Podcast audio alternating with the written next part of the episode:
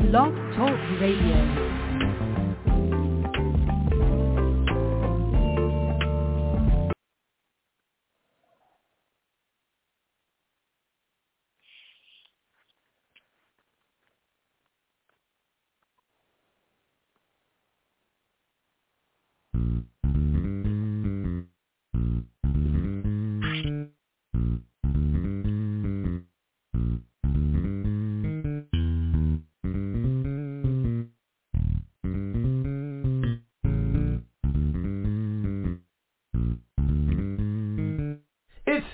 Time with Pastor Steph.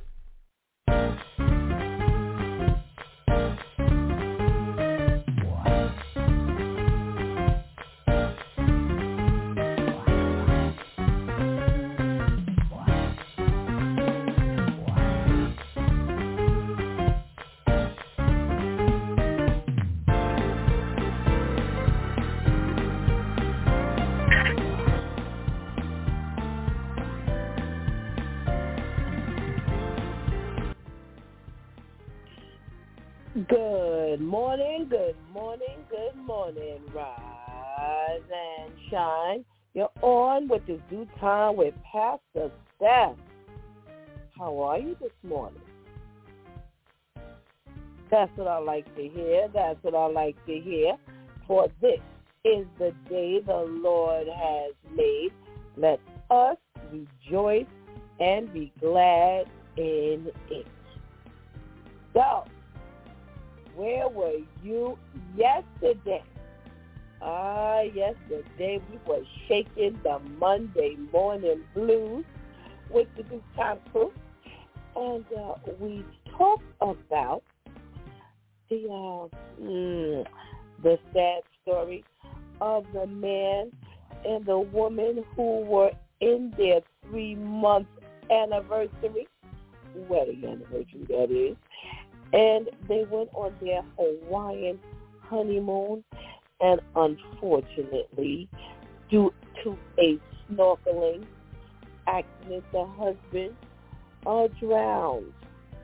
And boy, oh boy, oh boy, if I mean, if anything else could go worse, the thieves on the island stole all their cash, their wallets, all of their belongings, their clothes and everything, including the car rental. Oh, boy, oh boy, oh boy.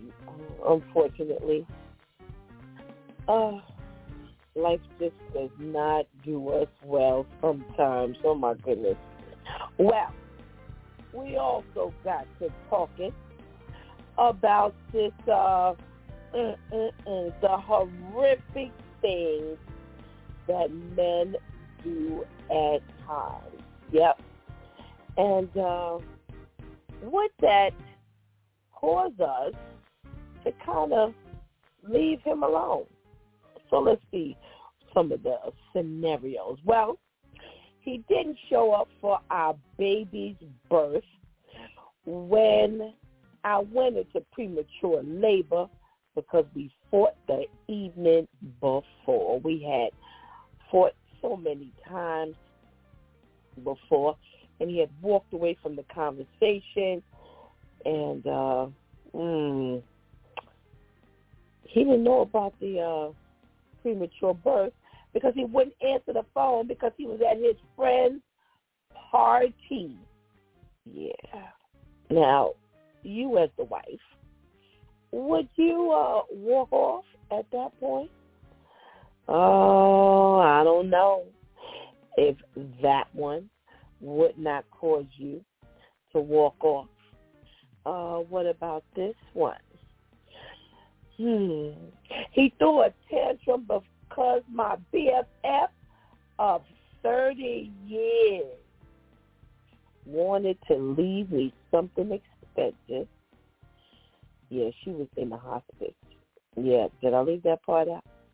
And I dared to say yes to her instead of discussing it with him. Now, you know, we got to talking yesterday. And, you know, we were trying to figure out what would have been the what would have been the big deal? you have a friend who, if she's in hospice, was uh, leaving. And, you know, maybe she just wanted to show her love, you know, and she was leaving things behind to people that she loved. And why would you have to discuss that with your significant other? Yeah, that that was kind of that was kind of weird. You know, what would make a person so jealous? Because that's the only thing I could really think of. Why would you need to discuss it? You know, people have all kind of hang-ups. Well, what about this? What about this? What about this? We were three months away from our wedding, and he broke up with me on the day of my grandfather's funeral to avoid being with me through my grief. He then tried to get me back the next day, but it was over for me right then. Now, we're about to get married. And I couldn't imagine you leaving and breaking up with me right before anyone's funeral because you didn't want to go through the grieving period with me? Well, what would have happened? Here's my thought. What would have happened had no one passed away before the wedding? And then after the wedding, I don't care if it was a year after the wedding, someone passed away. Well, what were you going to do then? Because you would have already been married. How would you have been able to break up? I don't know. You know, we we really can't leave this one out. Really can't leave this one out. Mm. Yeah, where are we? Where are we? Where are we? Ah, he said the N word one too many times, and we had a lot of fights over it. I told him a thousand times that he was not to say it in front of me or our kids. He got in the car, Beyonce was on, and he told me to turn that word off. I lost it and yelled at him. And uh, was just, that was it. That was it. That was it. That was it. That was it. You know, I just got a question.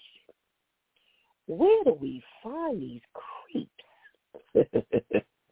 Where do we find these people? Because one of the things that we said yesterday in all these scenarios, this was not their first time. You know, this may have been, you know, these these these stories or scenarios. These were scenarios that, you know, these women said was destroyed at camera stop. But uh, I just got a question. How in the world did we let it get this far? How? How something indicated who they were a long time before it got here. So I don't know you know, do, do we tolerate things and we think that people are just going to just change? And as we can see, the answer is no.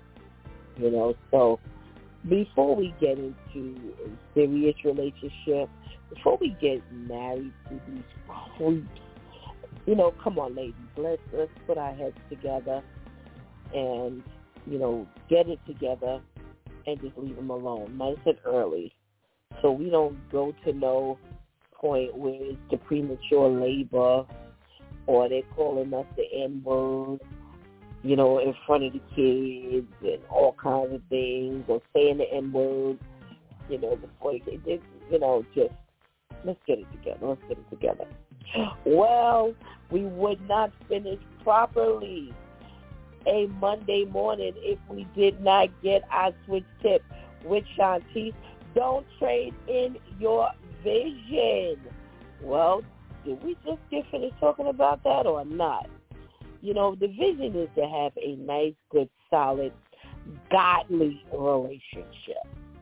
Okay?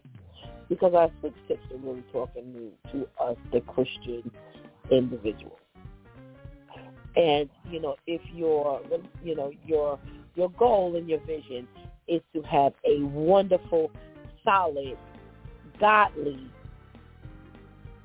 relationship, then the vision is gone when we allow these people to trample all over our feelings, our goals, you know, our sanity. Yeah, because, you know, when they're doing these things, it does not leave us in a good mental state. And you cannot complete your vision. You cannot walk in the way of the Lord if you're not emotionally and mentally intact.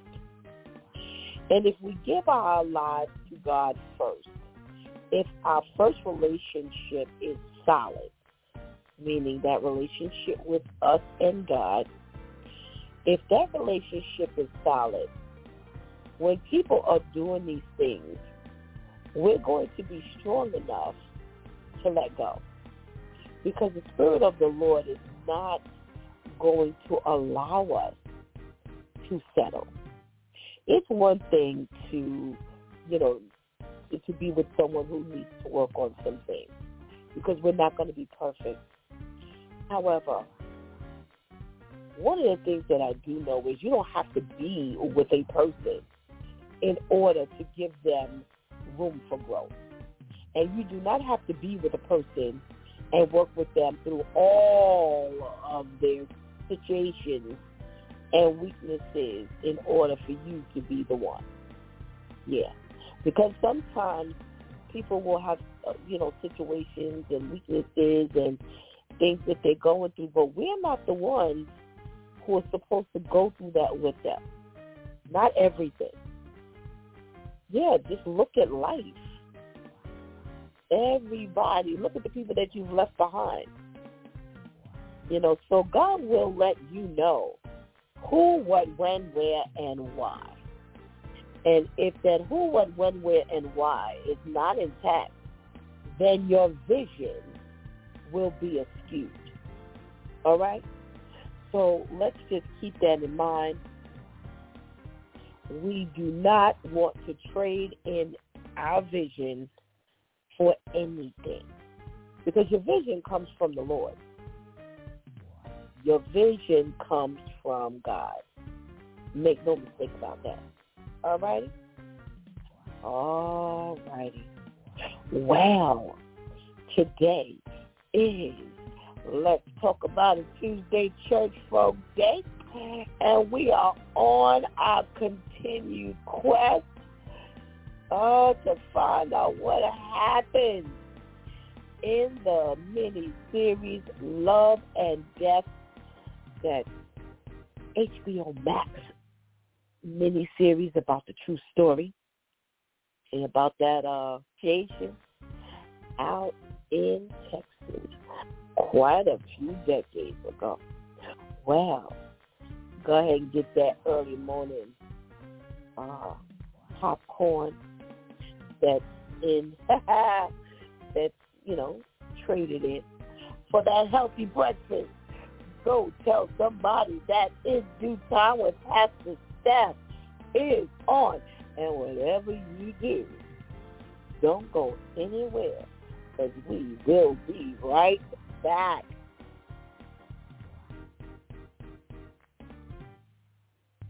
It's an absolute nightmare. I was terrified. It's like your head's going to explode. Migraine is a disabling disease. Just all of a sudden couldn't see. Migraine has ruined my life absolutely terrifying. There's pain that does not stop. I feel like I'm dying. There's thunder and lightning. It's a throbbing, pulsing, banging, hammering feeling in your head. 36 million Americans suffer. I started getting migraines around five years old. Just takes over everything. I feel trapped by migraine. It hurts like my head's gonna like fall off. And the whole world around you stops. My world has gotten small. You feel like the world's closing in on you. There's nothing you can do. I had spent a year housebound. It's like you're trapped in your head. There's no escaping it. You can't leave your body. Don't suffer alone. Make your move against migraine. Learn more. Find help. Get connected. The American Migraine Foundation.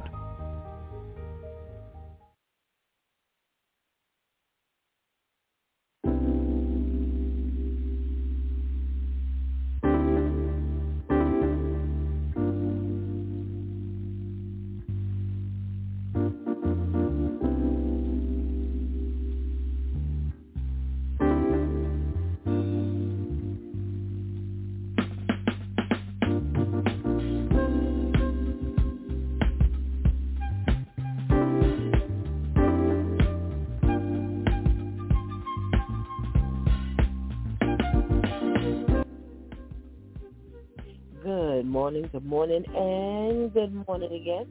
Welcome back to It's DEW Time with Pastor Steph.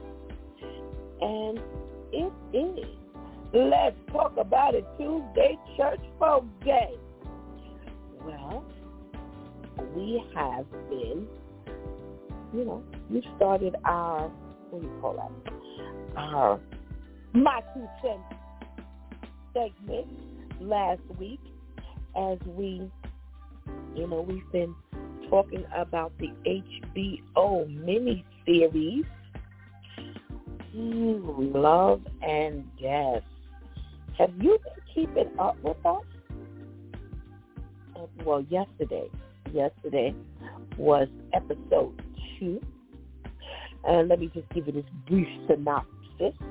A riveting psychological drama, Love and Death, tells the unbelievable true story of Candy Montgomery, a 1980 Texas housewife accused of murder.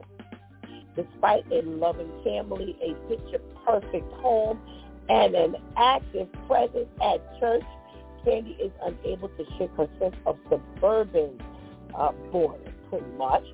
A part of two church-going couples who enjoy their small town Texas life until an extramarital affair leads to somebody to pick up an axe.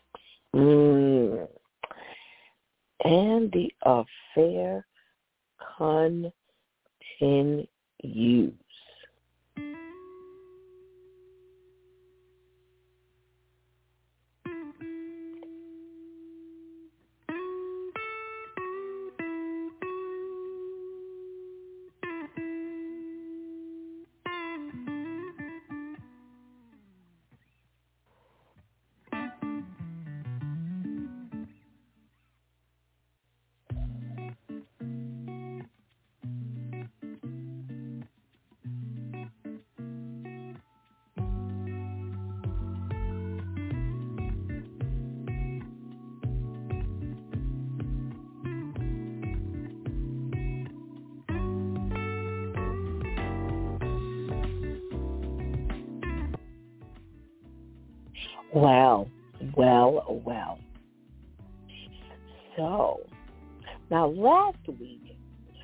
The Huntress was a very, very, very interesting, you know, view. And it started off really interesting, and they did not waste any time talking about and sharing this quick, you know, connection between Candy Montgomery and a fellow church goer who is also married, Alan. And she boldly approaches him and asks him, how about having, are you interested in having an affair. Now, I mean, we have seen a whole lot of movies and TV shows, but I've never seen it kind of approached that way. well, he, you know, takes her up on her offer, despite the fact that you know, his wife is expecting. And they are working on having this baby. That's the part that also made it very interesting for me. You know, she's she's gone to must be a, like a fertility doctor and he told her, you know, and and them rather that you know you've got to do it during this ovulation period. So they're really taking them up on that, you know, taking the doctor up on that, and they've been working at, you know, expanding their family, and you know they they they the two of them talk about, you know, having this affair, and you know he doesn't want to hurt, you know, his wife, despite the fact that his wife has had you know, a, an affair on him before. And you have, you know, the fact that she's really bored in her relationship. It doesn't seem like, you know, there's much excitement there. It Doesn't seem like he pays her much attention either. And, you know, they commence to plan. I mean, lay out plan. When you talk about my people perish for a lack of planning, ha! Lack of a vision. Ah, that ain't these two because they actually work toward, you know, making sure that this is perfect. They laid out all the do's and don'ts. They've expressed the fact that they don't want either spouse to be hurt. You know, they say, and this is one key thing that I'm definitely going to bring out because this is a big issue in this second episode. They said the moment somebody got emotional or too emotionally attached that they would end it. Now, I'm going to give you an opportunity to call in, to chat with us, and to lend your two cents. 516-387-1358. Again, the number is 516-387-1358. Now, I've got one of my conversationalists on with me already. Good morning, Shanti. Good morning. How are you? I'm fine, thank you. How are you? I am well, thank you. I am well. So, you know, the the, the second episode called the in, uh, called Encounters actually opens up, and uh, what do you think of how it starts? Where they, you know, where they uh, take us from in this episode. There's so many different points. Can you please remind me really quick how it first started? Because there's so many different points that are swirling around in my head right now that I'm just like, because you said um one of you said I'm definitely going to bring this up and that was one thing that really stood out to me last night. Like what happened to the rule that got pushed up to number 1? Yeah. How is yeah. how is it that it's it's like not only not only did you have moments where it's like okay, but remember it was like that whole poster she was writing on that was pinned to the wall in the first episode she just had got yeah. slapped with that. Cause like, didn't we only did we make this a rule, but didn't we make sure we push this to number one? Yeah. What is happening yeah. right now? Yeah. yeah, and that that's that's why I said you know we really got to make sure we bring that out. Um, but before we get there, before we get there, let's talk about the dynamic of Alan and his wife's relationship mm-hmm. how it's going at this point. Let's start there. Well, their relationship is really like, I mean, it was already spiraling, kind of like to be on its way out. And now with, you know, her getting ready to, you know, I guess prepare to have this second child, is really like getting there. Like he was saying, like her her nerves is extra. She's still suffering from postpartum from the first child, and she about to have the second child. And it's like, how is I never understood how couples agree to have children, like extra children, when they already see how the first child went. How how is it that you see she's suffering from postpartum still from the first child, who's not an infant anymore. Like she's not a toddler anymore, and now you've agreed to now have this second child, and look at what you've agreed to. Look, look at the the conditions of your relationship. She's snappy. She's you don't know how to respond to her. You don't know what to say, so you sooner not say anything. Like, what kind of relationship is that?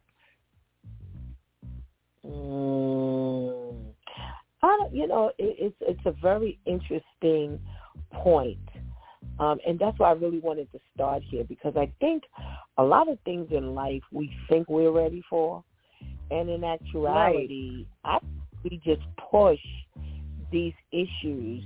We push to have these children. We push to to get these jobs. We push to move in a new neighborhood. We push to buy a better house. We push, we push, we push. And in actuality, my question becomes, can we really seek God? So I'm to come back to that right. because that, that was that I thought about as I was watching this because, first of all, the relationship continues. And and one of the things that they show us in the beginning of the episode is the fact that they have become real comfortable in this relationship. Yes. And this is norm for them. So before I yes. go any further, welcome our brother Ainsley uh, into the conversation. Good morning, brother Ains. Hey, good morning, bro. Good morning, sis. Good morning, Pastor Steph. Good morning, uh, Peace. Good morning. It's early. It's early. I understand. I understand. And before we go any further, remember now, this is my two cents. So we do give you opportunity to call in 516-387-1358 to, you know, add your two cents into the conversation. Now, Brother Ainsley, we're talking about the very beginning of this episode and how they, you know, start is they show us that Alan and Candy have, you know, gotten real comfortable in this relationship, in this extramarital affair. You know, she's she's driving and normally she they go to the, the, the hotel, you know, the same hotel. And I guess this one particular time she looks to venture out and she decides to skip past that hotel and go to a motel. And, you know, he meets her there. And wait, did y'all notice that when she met him at the motel, how she she waited for him to pull up and she bust the door open and she runs out mm-hmm. to the doorway. It's like God forbid she was being he was being followed because she mm-hmm. she would have Mhm. definitely given it away. So, Brother Ames, you know, if we if we have to go from the beginning, you know, what are we talking about here in this second episode that kind of caught your attention? Okay, what caught my attention was this whole episode. Um, like last week, to me, even though the show called Love and Death, last week, like to me, it was wash your behind and keep it clean. This week, it's like how low can you go with your side piece? How low are you going to go with your side piece? Yeah, that's okay to mind. It was like you're going further and further into the fear. First of all, right from the very top, he says, "Oh, I want to like thank you, like thank you for having the affair." and you know, I'm like, okay, all right, okay, that's a hit right there. And then yeah, and so she goes like what you talking about, going into she want to find this sleazy motel, and like you said, waiting for him at the door, like this is your husband, and kiss him outside. I'm like, y'all really taking it to a, a whole new level. But then it got to me it's like, okay, and then y'all gonna go to the amusement park, go on a roller coaster ride, walking arm in arm, and I'm like, hello. Yes. Okay, I, I, thought, I, thought you, thought I lost contact. Yeah, uh, you know, and you you you going out and more in public, and and and walking arm in arm. I'm like, don't nobody else see this? Anybody else going to go to see this? And and uh, there's there's a lot. It's a lot. A lot comes a lot, a lot comes to mind with this. A, lot, a whole a whole lot. And and my thing, you get so involved. Part of It gets to me. Okay. To me, I'm like, all right, you get involved in this affair, but now you're telling your side piece everything that's going on in in, in your home. You're telling your side piece everything going on with your wife and stuff like that. She's acting like she's the best friend. The part that you gonna ask your side piece to watch to babysit your children while you go off on a marriage, marriage counseling with your wife and, and stuff like that. I mean, how low can can can can you go? You know. Uh, and, and and there's another thing. So so now, oh Alan, so I, I believe when he just had the baby, so now he's been with the side piece all day long, you know, having this affair, you know, physically spending all his energy with the side piece. Now when he comes home, he ain't got no he ain't got no energy for his wife. Oh, all right. So we got to back up some. Wait, wait, wait, wait. We got to back up some because you all straight all over the place. All right, all right, all right, all right. Yeah, we got to walk this thing through. We got to walk this thing through because there was a lot of stuff that took place in this second episode. Well, one of the things, like you said, they got real free with this relationship. They were all over the place openly. You know, even though you know they they may have gone quote unquote a distant. They could not go too far because remember now, both spouses were expecting them to be back or at home by a certain time. Uh, Alan's wife is expecting, so he's not going to go too far. Candy's got her children that she must tend to, excuse me, and her husband, so she ain't going to go too far. So literally, they're still local, if you will. So, you know, y'all got so brazen that y'all are now out there just gallivanting as a couple because how else could you express or explain why the two of you without your kids are at the amusement park? You know, so God forbid somebody else in the church bust up and and showed up at the amusement park with their kids, with their children. Now you over there with your children and without your children with somebody else's husband or someone else's wife. So, you know, they have really gotten very open with this, you know, um, parading. And here's the other thing, uh, a word I want to really use, and I want you to kind of talk about this, Shanti. They became extremely comfortable, and that there was a, mm-hmm. was a real flag. Y'all have gotten mm. comfortable bowl. Mm-hmm. Well, that's the quickest way to breach the number one rule is to yeah. get comfortable. Because when you get comfortable, your guard is down. When your guard is down, there are no rules. When there are no rules, now here's all this quality time being spent. We in the bed eating cookies and talking about things that I'm gonna share with you that I ain't never share with nobody else, and all this like what? Comfortable says I'm gonna relocate where we sleep with each other at because it's four dollars what was it, four or six dollars cheaper and and sleazy is sexy. I don't know what part of humanity that is, but but this is what happens when when you get comfortable. And I, I'm just like, yeah, again, like like it was said, you would think that not only are both of you married, but this is extra sloppy because both of y'all know each other's spouses. The spouses know each other. And what makes it extra extra messy is everybody goes to church together. So how is it that y'all have time to be comfortable like this. If y'all were comfortable, if it was okay to be comfortable, then what were the cue cards and, and the flashcards and, and the post and all that for? and we're gonna end up getting comfortable anyway. What what was the point in, in the preparation of this affair, only for us to end up com- comfortable? Because this, this people is why think they, that they can control. Right, but but this, question. but this is why there's no such thing Mhm. as rules. Right. Th- th- Right. This is exactly why there's no such thing as rules because either one or both are going to get comfortable, and they go to rules.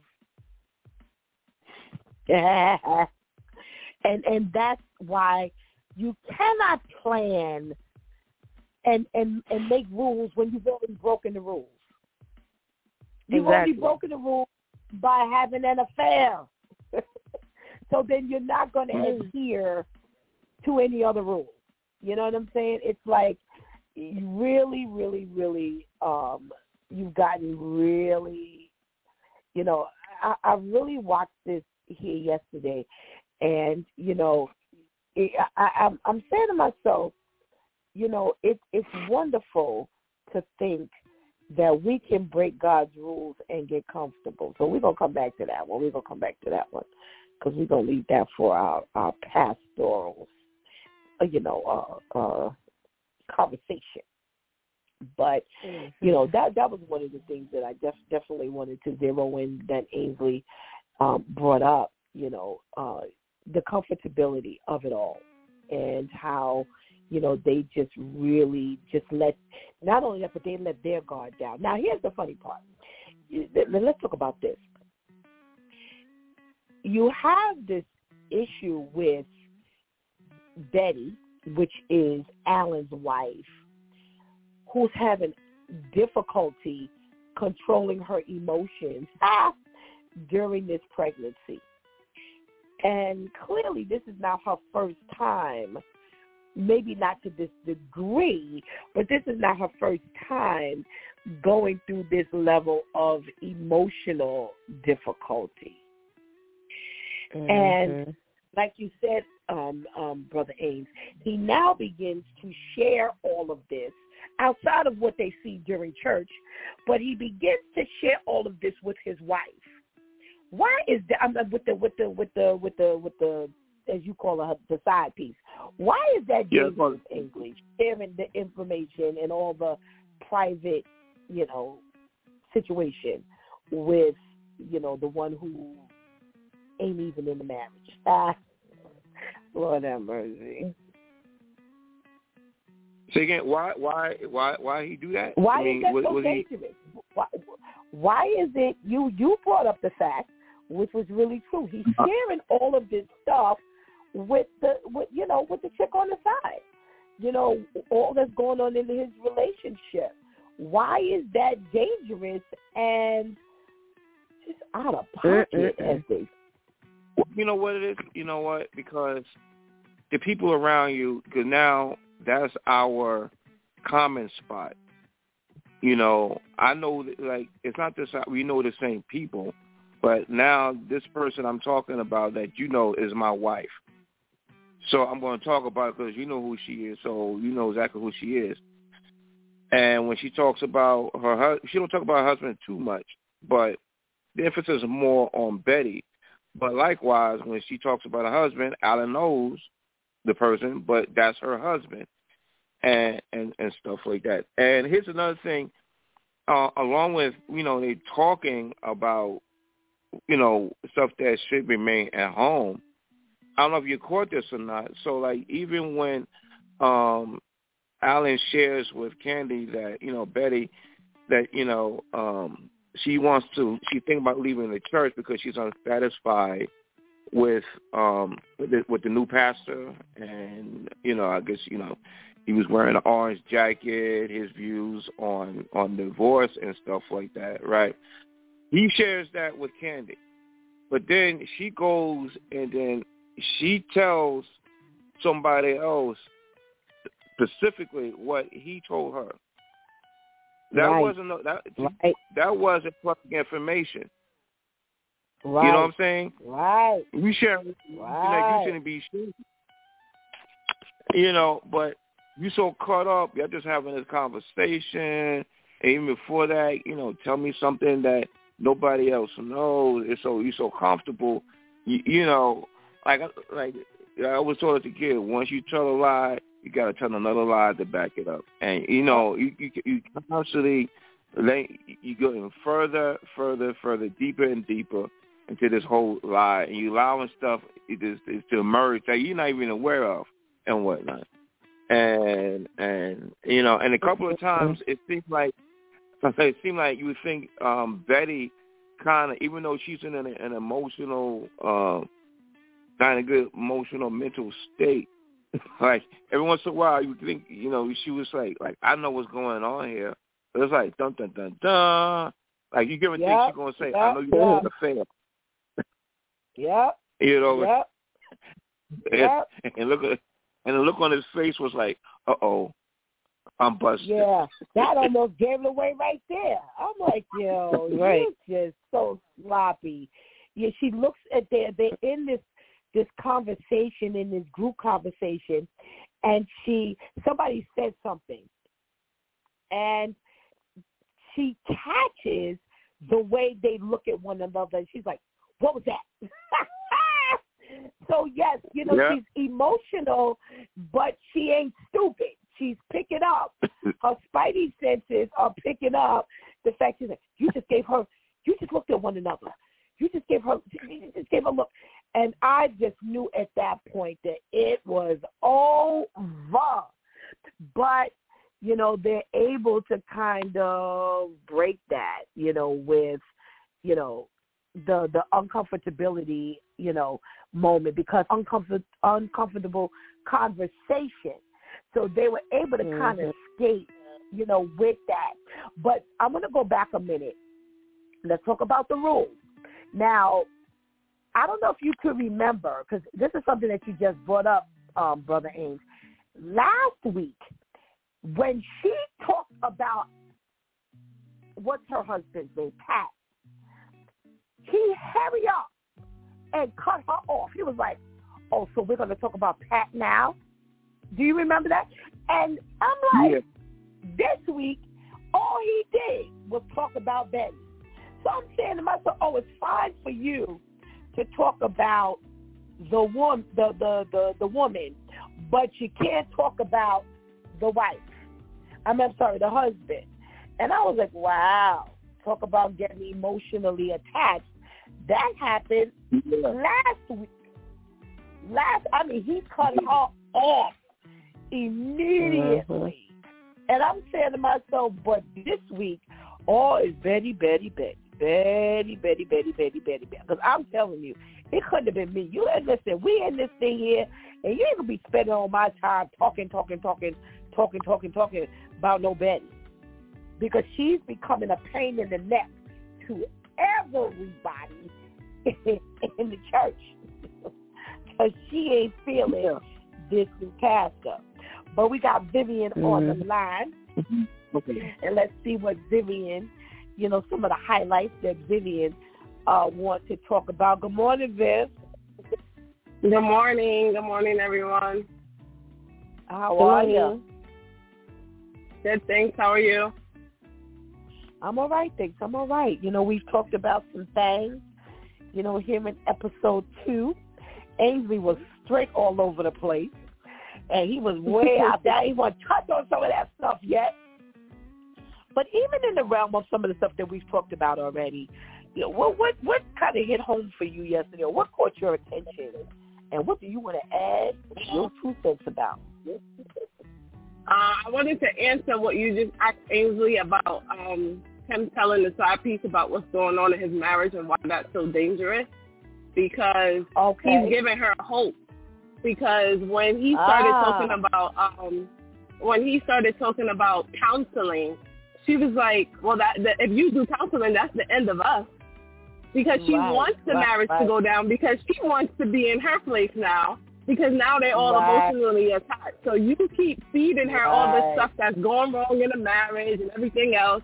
Now she's thinking, okay, it's only but a matter of time till he divorces her and her shoes. Right. Right. Right. That's why it becomes dangerous because now you're opening up a door where she's believing that there's more of a reason why you should have this affair. Right. I'm saying, mm-hmm. oh my goodness gracious. What else stuck out to you? What else is the the messiness of her emotionally of her getting emotionally attached when she was up in that restaurant and making a scene? Yo. Like nobody was going to catch on to that. Like don't shush me, don't ever shush me. She she don't care no more. She does not care. Oh, oh. My, it was her my, idea to go out there to the amusement park and get in on the uh, the roller coaster. It was her idea to change scenes. It was her like she's just she's just going she's just doing too much now, and she doesn't care who sees. She doesn't care who finds out. Even when even with her watching their child and he came to like you know just say hi real quick, keep it real casual, and she's trying to start up a conversation with him about everything in front, and he's just like, okay, I'll call you. Like she don't care no more.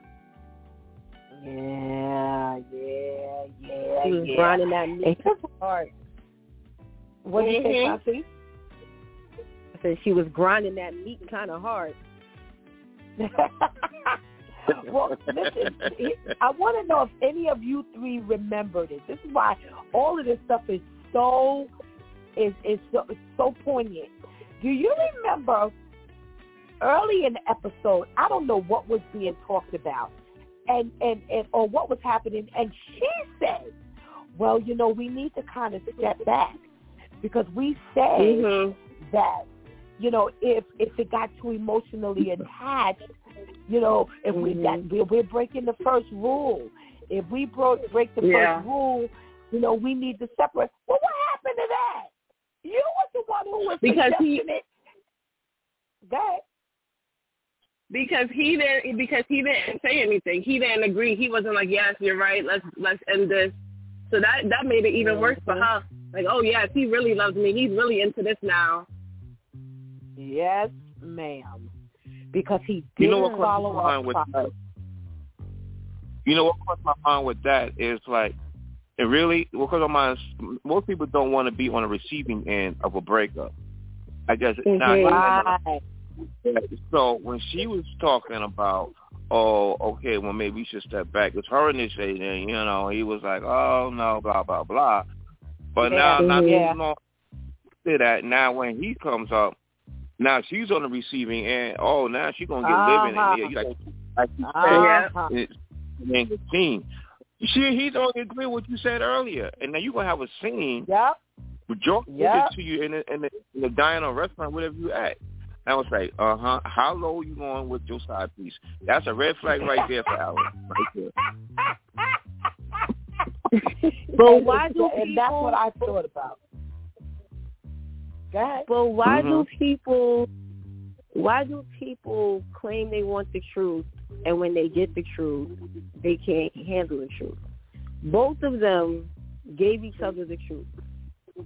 You're saying we gotta stop because I'm getting too deep. And we said we got too deep, emotionally it's over. The other one's saying when we said if anybody starts to get hurt, then we we gotta pull out of this. We gotta stop. But yet the other one ain't following. How is it that you hear this woman tell you, "I'm getting in too deep. I fall in love with you," and your response is, "We just won't let it." Let what? It done happened already. Exactly. Like, what are you talking about? You know, it's, I, I was like, wow, everybody's just slow. Everybody's slow. This is what happens when you And switch that's from a hotel to the motel. No, you. hmm Oh, yes. All right, Viv.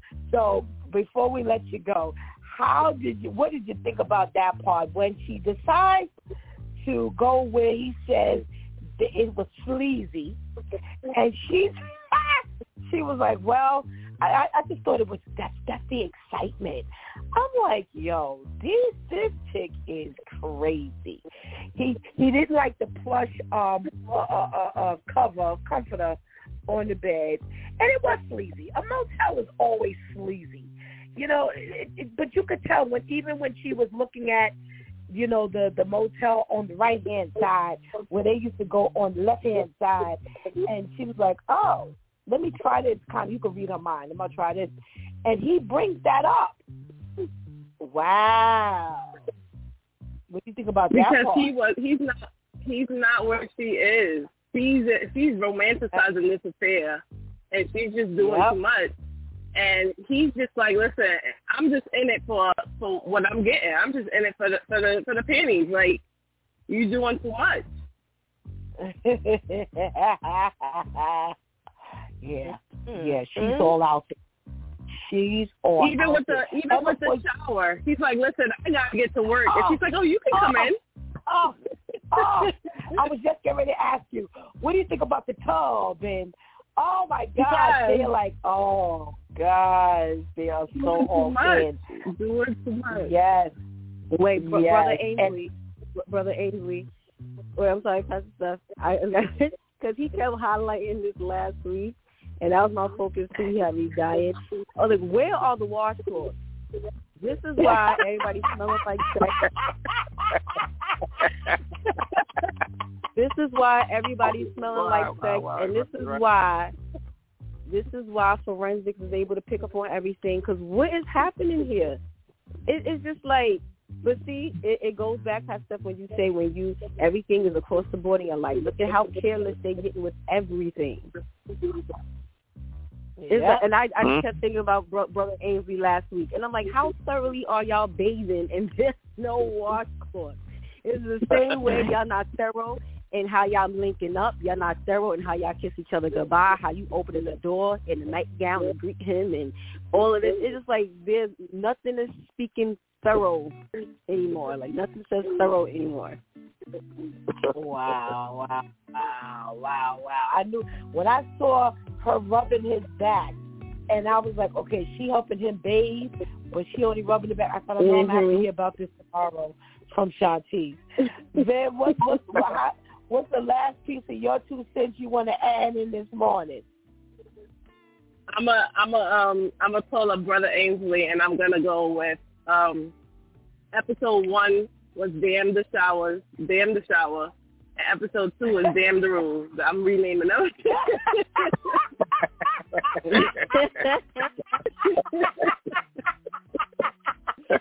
Oh. Oh, that was a good one, Viv. That was a good one. Thank you so much for joining us and adding your two cents. And God bless you. Have a wonderful day. Thank you. You all as well. Thank you. All right, thank you. Oh my goodness gracious, my goodness gracious. You know, I'm I'm I'm I'm really paying attention to the fact. You remember now, she said she would choose the hotel, she would choose the you know the lunch and all of this kind of stuff. And I thought about something that Shanti said yesterday, um, last week, and this week, if you notice, the cooking is becoming more open. You know, the remember now she got Mhm. she's she's baking cookies this week. She's some other kind of dessert. She pulled the cookies out. She replacing that with something else in the oven. And I'm saying to myself, if her husband comes home, what are you gonna Mhm. say if he asks you about this stuff? Because you sure ain't got this for the kids. And and and he says while they're in the hotel in the motel, oh, you know, these are the best cookies I've ever had. And I'm like, really, y'all? Really? This is she's How getting exciting. more sloppy at home. Wow, wow, and wow. Yeah, and if you notice too, um, where I think this was the part it was a hint that, that this was really going the crazy side.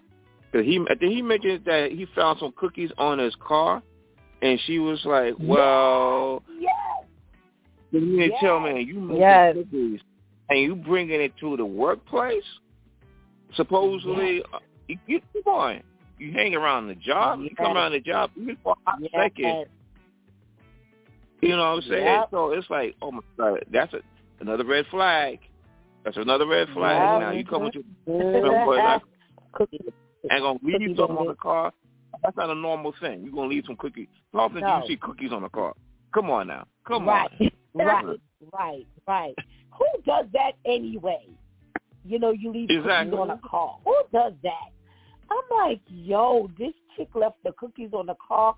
She didn't care, like you said, she didn't care anything about anybody spotting her or somebody else seeing the cookies on the car and they don't know who it is, but now that's the talk on the job. You know, oh well, you know, so so found cookies on the job. You don't want that. You don't want that because now that brings attention to the fact that you're doing something. Because everybody knows that Betty ain't bringing no cookies to the car. Why would she need cookies on the car exactly. when she can leave cookies in in the house? So, oh boy. Mm-hmm. All right. So let let's go. Okay. So Shanti, let's touch on this one. Since Brother Ames brought up the cookies on the car, because we're going to pull in Pastor Charlene soon to talk about some of this other pastoral issue. All right. So now, Ainsley touched on this one earlier.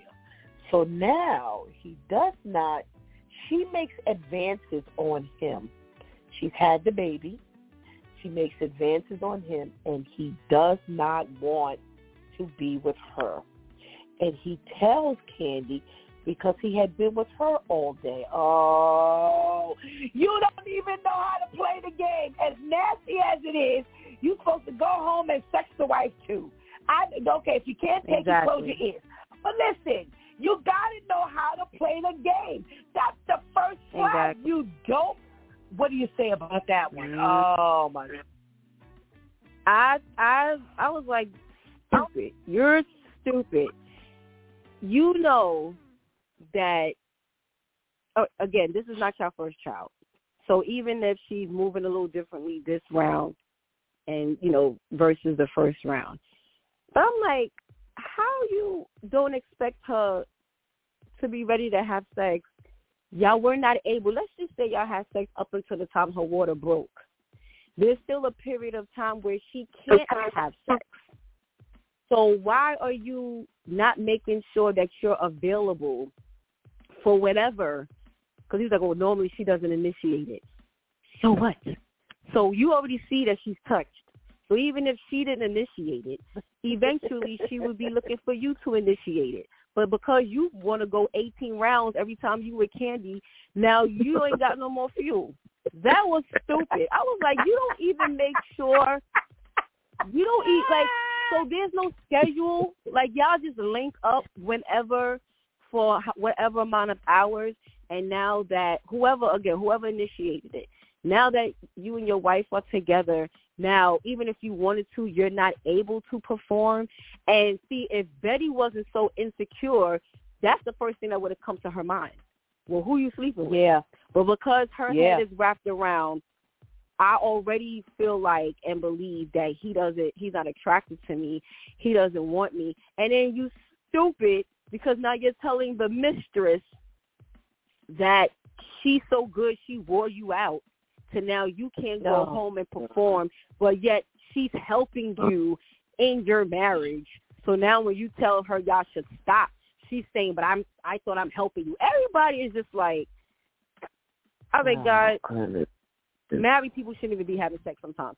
So, so I so I just thought that was like so dumb because everybody is just focused on what they want to do that there is no foresight and well let me just make sure that I stay prepared for in the event because this is still something that you're obligated to do with your spouse regardless of whether you're doing it elsewhere or not. So let me make sure I keep myself physically available. That that was just so sloppy and he at that point he was lucky that her head is just so deep into insecurity. Mm-hmm. Because the average woman, that's yeah. the first thing. She'd have slapped his eyeball out. So okay, so who you sleeping with? Because it's been about eight weeks right alone.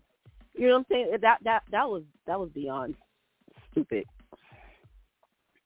Well, brother mm-hmm. you brought this up, and and here's why I thought it was stupid as well. He tells Candy that they had not had sex since before she could, like right when she mm-hmm. conceived throughout the entire pregnancy, there was no intimacy between the two of them. And now you dope. oh, I can't believe it. That's that's an argument right there. That's argument. yeah, you're right. All that time, I, I forgot how long. It, I forgot. I missed that part to say how long it was. My point, you Yeah. don't, you don't, you don't turn, you don't turn that down. I'm sorry. And after, I don't care if it's two weeks or six months. Come on now. I mean, Yeah. and so okay, fact that okay, she never initiated. Um, you know, I mean, right there, you should have you should have responded. And you talking about I'm too tired after six Oh. weeks or whatever how long it's been. Nah, bro. You know, you know. It, well, I shouldn't say this, but I'm gonna say it. Like I, I, I always say, if this was a black couple, what would that scene look like? Black ah, that'd man the end of the series. have been the end of the series. There would have been furniture moving. I'm about to say a lot of slow singing and flower bringing. The murder would have taken place right then. Wait, Shanti, it would have been a hostile situation. Go. Yeah, Yeah. yeah. Yeah, that would not happen. that- ahead. I'm sorry. No, no, no. I, I was agreeing that would not have been a friendly moment. Yeah, yeah. So I mean, so I mean, it, it was so that was so right. That was so terrible and whatnot. Uh, that that did it for me right there. You know. Uh, mm-mm, mm-mm. yeah. too much. It's it. too much. It's too much. It's too much. It's it's giving away too much. And you know, but here's my question, and and I'm this is going to be a rhetorical question. What happened to? Oh, I I, I would never want to hurt her. Well, when you told her you were tired, after y'all have not had sex in in nine months, and the six to eight weeks post delivery, did you not think that was going to hurt you dope? You did you not? So again, we go back to say that all of the rules have gone straight out the window. But again, you know, I say once you break God's rules, everything goes straight to hell. I mean, period. And if this ain't a sign right here, you broke the rules to to have an affair. Committing adultery was the first rule you broke. You planned to have the affair. That just enhanced all the mess right there. You broke all those mm-hmm. rules, and now your rules that you lay, we don't have any control. Uh, Shantice, you said you got some comments from listeners. Yes, I have. There were a few, but we um covered like the, that part of the conversation. Uh, one of the last ones was yes. She also mentions to her friends that she trained him in lovemaking and Betty is gonna get the benefit. Yes. Yeah. Yeah. What she That's not what out I there? I mean, talk about your head is so big now. How will you be? This woman has been with this is his wife, and you're going to worry about who gets the benefit? Whoa, whoa! How are you talking to another another mutual friend that y'all go to church with about this? Like, what's wrong with her? How are you sitting here listening to this and then y'all singing "Joy to the World" together at church on Sunday? like, how, how are you how are you listening to this as if y'all are two worldly people and your girlfriend is telling you how she's just sleeping with another random woman's man? Everybody is like y'all are all brothers and sisters in Christ. Y'all singing together in church, and you're listening to her, even to the point where you're talking about, oh, well, I'm a little jealous because I don't have the guts to do this. What? That's the part that got me. That's the part that What? got me. Well, I question this, Shantice. I question true friendship and true Christendom last week when she was telling it to the girlfriend before they even got the, the this whole thing jumping. Right. When she told the girlfriend Right. she had approached. And I never heard from the girlfriend anything that would discourage her. I, that ain't no, friend. No. And it's definitely not a godly friend. She never said one word last episode when before this even got started. You know, listen, you know what? It's bad enough you want to do it, but you can't bring that to me. There was no. It's just like you, you just feed No. and feed and feed, Yeah. and she's just been absorbing and absorbing. And this week, she turned it up as as much as Alan and and and Candy did, because when she was when she Yeah. sat in that uh, uh, area and said, "Well, I'm I'm a little jealous. I just don't have the heart," and I'm like, "Really? You you just as bad as they are, Oh, my in my opinion. Yeah. Bad I'm as glad I didn't go to that. Yeah. She said, "I'm glad I didn't go to that church. You stupid."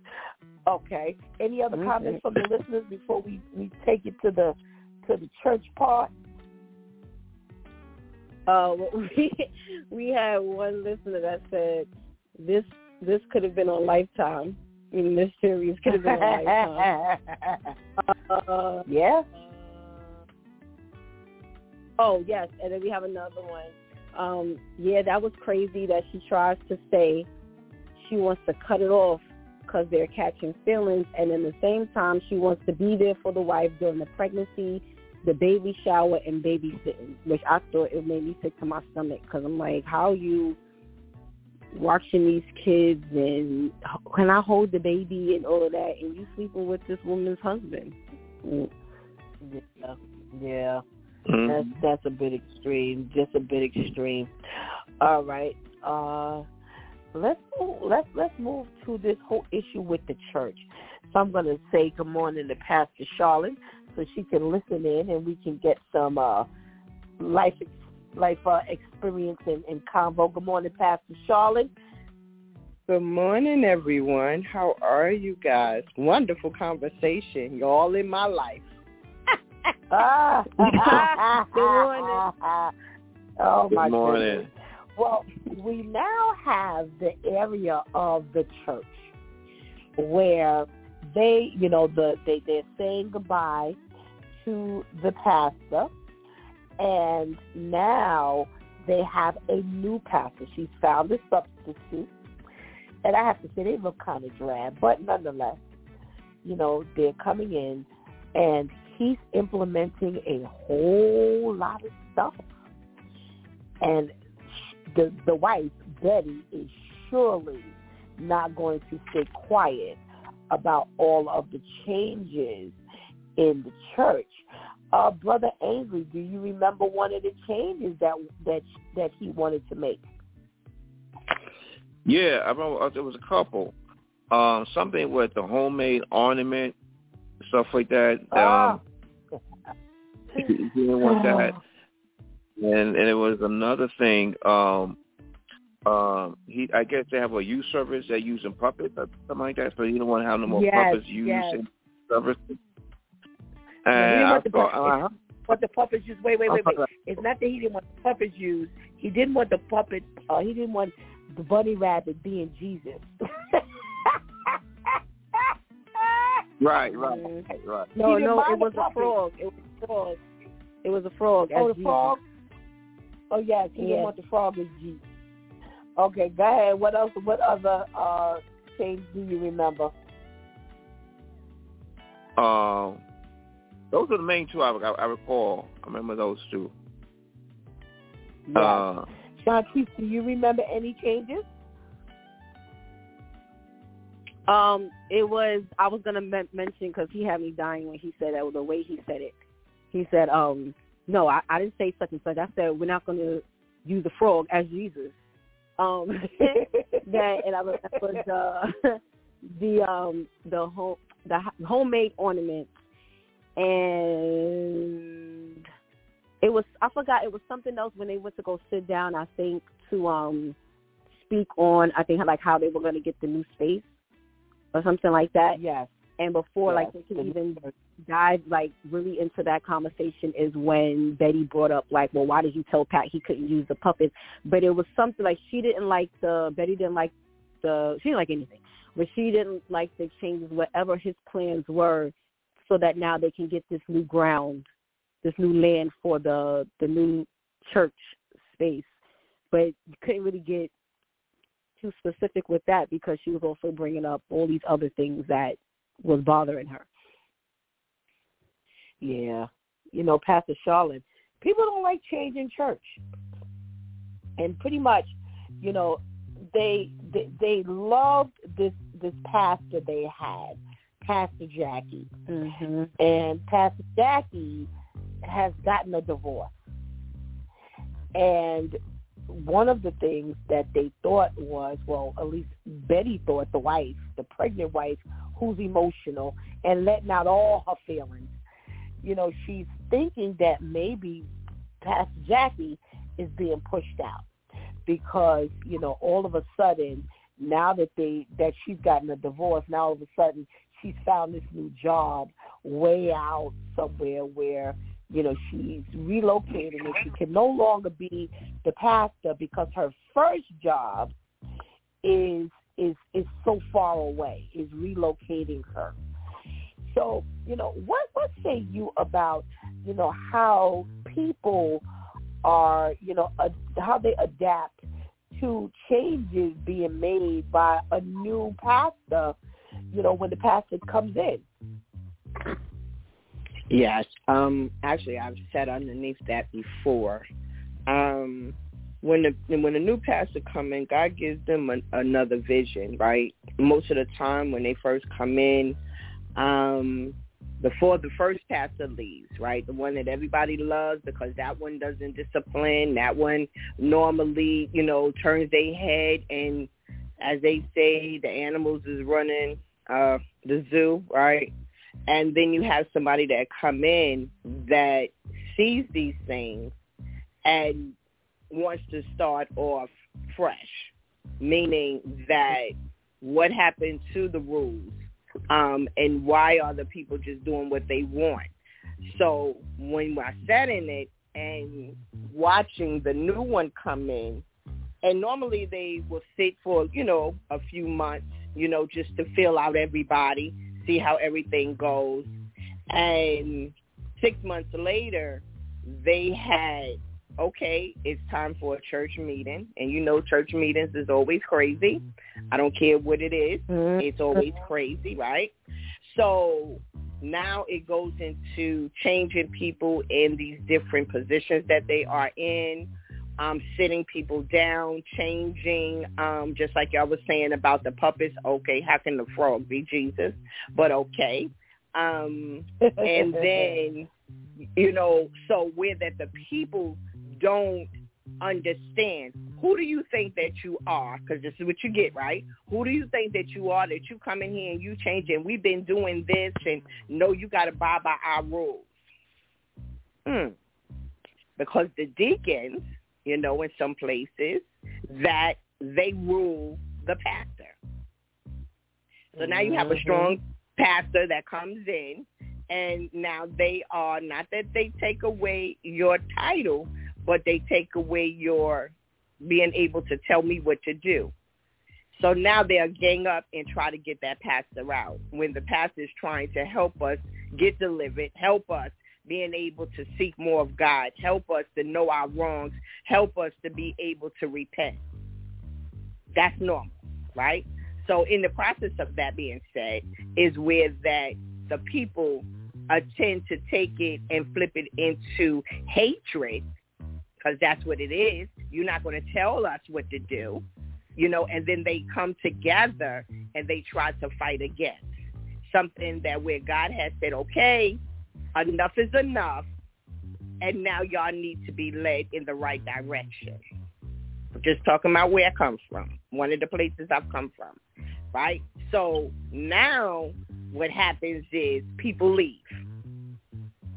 So even though the first pastor decided, you know, she's getting divorced and like you said, and, you know, and now she's going to move on, she needs a change too she needs to change too. She needs to be able to take time out. And normally what happens, we go someplace where nobody knows us. And as we go to this place, now we're going to try, we're going to allow God to come in and to deliver us and being able to speak to us, to be able to show us our wrong. And that's what happens when a new pastor comes in. My thing is, don't you want to be delivered? But I've been doing this so long. I hate that. But people say it all the time, and it gets on my nerves.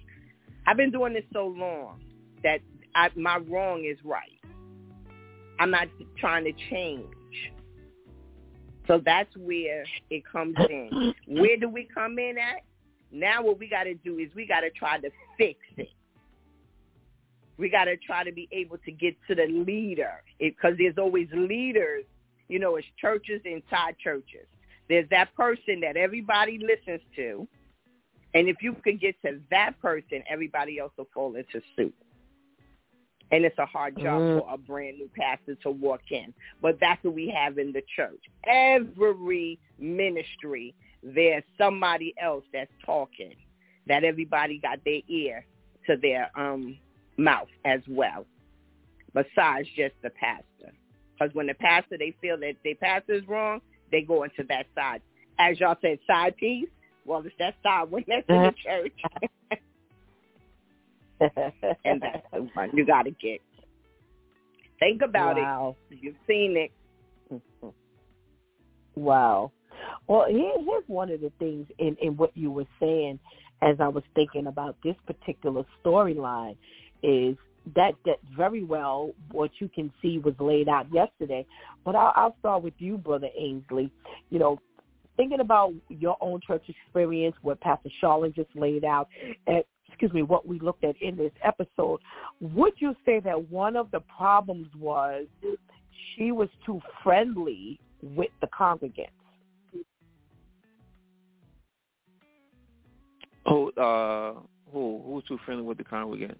The Pastor Jackie. Pastor Jackie. Oh, okay.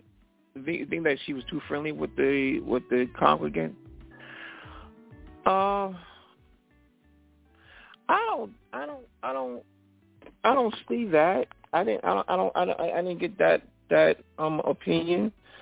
Um, mm-hmm. well, I think what the bigger issue is is that, um, and going from my own experience, it's something I just had to deal with recently with another uh, uh, similar thing where there's a church with a new pastor, and I'm not a member there, but I was only there to help very very recently, and apparently not to get into the details, but um, we have a new pastor who's who's who's trying to do what he do what he can. He's doing a good job, and he he's trying to get things more in order.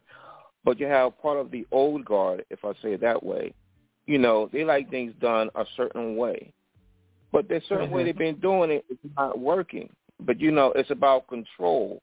And like as Pastor Charlotte mentioned, you know, in some churches, you know, really the deacon or trustees, you know, they pretty much they pretty much almost try to run the pastor. They tell what the pastor what to do. The pastor is a figurehead, not so much in leadership and you know, just have the final say and stuff like that. So you get there's this power struggle and and stuff like that. I think the bottom line really is that we everybody need to be in prayer. All right, and let's see what what is God's will here. All right, if you have a new pastor, what is God's will here? If there's going to be a shift in the movement, how we go, you all need to be on one accord. And one, you got to put your your selfish feelings aside and let God's will be. You know, and you know, and even if we don't agree with it, but okay, but is it is it is it is it for the better? You know, in this situation, um, I'm talking about in the church and whatnot. This particular person, it's like just because you have that power and authority, you think you can do something, don't mean that you should do something. And you know, um, so I think the bigger issue is like you know, yeah, some people don't like change, but you got to see God and say, listen, if change is necessary, change my heart. So let me be uh, more amenable. Let me see. Let me see what. Let me see God's will in this whole situation here. So I didn't. I didn't see like the Pastor Jackie on the on the show being too friendly with her congregation. Because as a matter of fact, when she got remember in the first episode, when she got wind that Candy was having an affair, she was straight up. Um, no. Oh yeah. I, uh, yeah. I think, she, you know, she said, uh, you know, nothing good's going to come out of it. So she was straight up. Right. You know. Right. And a good Absolutely. and a, a good person, friend, you need to be able to tell somebody the stuff they don't want to hear, regardless. You know, you're going to hear this whether or not. You know, as a friend or a pastor and stuff like that. So, um, yeah, I think we, yeah, that's my two cents. Shantice, you know, you've heard, you know, what Pastor Charlotte said. We've seen, you know, other shows and movies and things like this, you know, and in this particular dynamic of uh, uh Pastor Jackie, you know, they were emotionally so, you know, mm-hmm. one of the things that helped to create this problem is the fact that when you become emotional, when you become mm-hmm. emotional, mm-hmm. um, you know, this here is is something that tends to happen. You know, so even when mm-hmm. things begin to shift, whether for the good or the bad, like Brother Ainsley and Pastor Charlotte have said, it doesn't matter to the congregation, you know, or at least some members in the congregation. You know, they've they've got, they've grown real attached to the leadership. So here comes the other person, and it's like, okay, here we go. Well, what does that mm-hmm. say to you? I I saw that they were way too comfortable with Jackie. I saw that she was way too comfortable with them. She was way too friendly because there's no way as a pastor yes, you should be able to have your personal relationships with each congregant. At the same time, I don't feel comfortable telling my pastor that I'm thinking about dealing with another man and I'm married. I don't care how I say we're friends. You're still my pastor. You know, as my pastor, I wouldn't feel comfortable letting you know that I'm willing to and I am causing a scene and letting it be known that I don't like this new pastor and that they must be forcing you out because God wouldn't just have you desert us and all of that. And it's just like there was no boundaries. There were no, okay, well, I understand we were able to have a personal, a personal relationship because you're my pastor. It seemed like we're friends, but you just happen to be my pastor. Instead of the way it's supposed to be, you're my pastor and I'm blessed to now be able to have a personal relationship with you. So it was it was just way because I, again, everyone has their personal preferences and what they would like to do, what they wouldn't like to do. But as Brother Ainsley explained, because in a normal church, the congregants run the show, there are no boundaries. Everybody says what they want, does what they want, and especially especially when you have the people that don't like change. You know, and I just heard someone say it recently in a church, like, I want the church to go back to the way it was. And it's like, well, you might as well put that in a, a wish bottle and put it in a sea of forgetfulness because the world is changing, which means, like, which means the church has to change. How do you think the world is going to change for the worse, but the church is going to stay the same. Like what? But eh, but because everyone is so focused on what's comfortable for me, and God forbid I'm asked to do something or sit around something that I'm not familiar with or I may feel out of place with, like, oh no, absolutely not. Let's just go back to the way things were. No. So it's I, I just feel like she there was too much comfortability going on. She was too friendly, in my opinion. Wow, wow, wow. Pastor Charlotte, do you feel that a pastor can be too friendly uh, with the I was getting ready. Yes, and I'm going to talk about myself. Um, I think I said it on here before, but anyway, what happened was I that familiar spirit um, that I had on me when I first became pastor. Um, they, I was pretty much learning, um, and the congregants were you know, helping me along the way because I went in, first I was at a church and then I had to take over the church because she had passed away. I was assistant pastor at that time. And so I'm still learning, right? And then from there is when God had moved me for to start my own ministry and um, being able to be where I am today. So in the mix of that being said, they used to uh, tell me because a, a few of them had come from other places. Um, I had a few preachers in there with me. I had um, so they were not knowing at the time it was a familiar spirit. So what happened was they used to drive me around. They took very good care of me. I, I can truly say that. But in the mix of that being said, they will tell me, like the musician will tell me about what they were going to sing and I'll say, well, I want you to sing this and he'll tell me no. And, you know, so that went on for a little while and I was letting him do what he was doing with the choir and all of them and, you know, and so they was just pretty much because I was hanging out with them. We was going mm-hmm. places together. We were, it was more of, I was the mother and they was all my children right? And mm-hmm. where that it got so familiar with them, sharing things with them, um, not learning at that time that you have to have two different hats. Just like in a marriage, if you're the pastor, you have to be able to be pastor. Is different from the wife or husband. You know, if you're the pastor, it's different from your children and the congregate side. You know, I didn't know that. I had to learn that. And in between, and that being said, is just like your friends. When we are on, when we are together in in the the church setting, we are. I'm going to love you just like everybody else. I'm not going to make favorites. I was doing that. So I'm talking from experience of that familiar of being mm-hmm. so friendly with them, right? In the mix of that, they stabbed me they hurt me, right? So now I got to pick up the pieces from what they had did to me because I allowed them to come too deep into my personal life.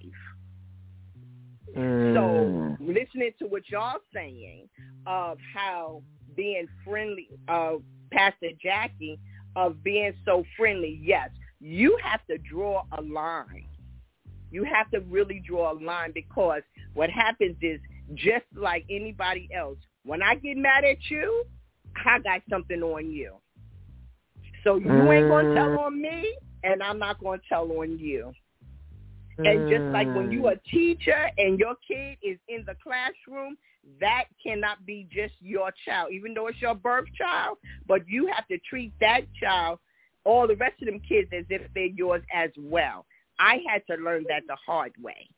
So you have to make it to where, um, I mean, like when I say going places, hanging out and all of that, because I found that you'll use that against the, the pastor. And I've seen it. I've seen it. And then, you know, people add on. So being familiar, you got to be careful with that. You got to be very careful because they know too much about you. And right now it looks good when it's all good, but it can turn to become ugly. My own experience. Wow, wow, wow, wow, wow. Brother Ames, any thoughts? Yes. I hear what Pastor Charlene said. Yeah, you know, because even in, in in the business corporate workplace and whatnot, um, you know, there's you know rule that you know sometimes you can show empathy for your subordinates or your coworkers and whatnot, but you know it's really frowned upon that you get too friendly. Um, there's a terminology for it. I can't recall what it is right now, but you get too friendly and um and and actually work against the whole corporate goals and you know stuff like that because uh uh you know because as wasn't as uh, said, you know, you think one person have information on you, so um, you, there's those favoritism and and stuff like that. So um, I, I, hear what, I, hear what, I hear what you're saying. You know, so it, it's true. I mean, you, you have to wear different hats, and you, I guess you have different hats and whatnot. You know, um, but you know, and but again, to me, I didn't see um, in the in the in the show um, how low can you go with the side piece? I didn't see where the passage you that really too friendly, as friendly.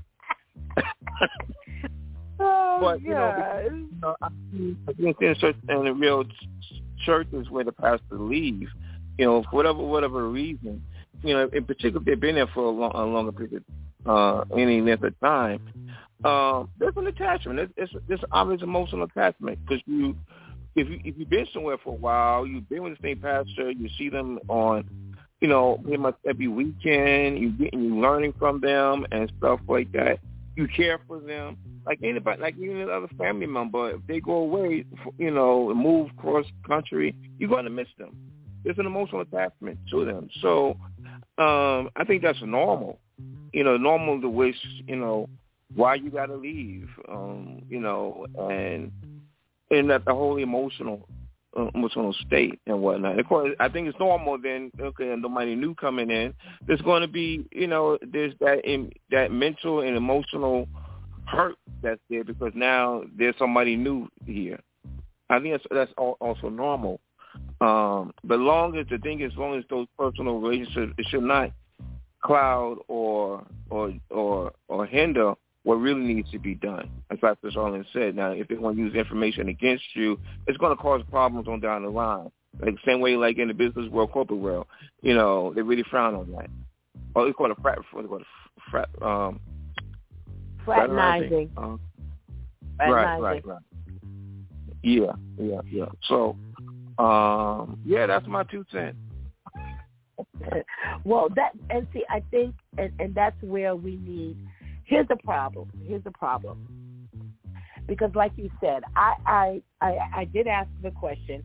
I don't feel that she was too friendly with them. However, here's the problem: the congregation a lot of times does not know how to handle that. So for Pastor Charlene, who said, you know what, you know, I, I engaged with the congregation. I you know, became, you know, like they were my, you know, sons and daughters, my nieces and my nephews, my grandchildren and things like that. You know, I I got, you know, into that realm.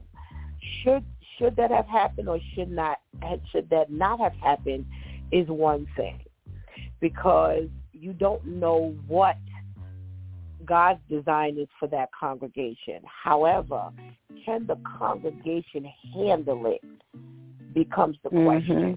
Mm-hmm. In this particular mm-hmm. case, that that that's where the congregation failed, especially Betty, mm-hmm.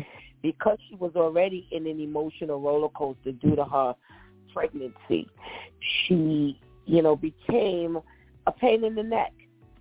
You know, it's one thing to love Pastor Jackie and you know, want her to stay and don't want her to leave because that is two different things um, you know, and because you see her benefit and her value and her worth at the church. She's done so much outside of even the emotional attachment, just what she's done and how, you know, how she's helped to maybe change and shape the church and things like that. Unfortunately, people don't know the congregation is the one with the issue. They don't know when to separate the two, whether it's it's it's a time mm-hmm. where the mm-hmm. pastor has to move on because sometimes the pastor elevates and and and they are called away.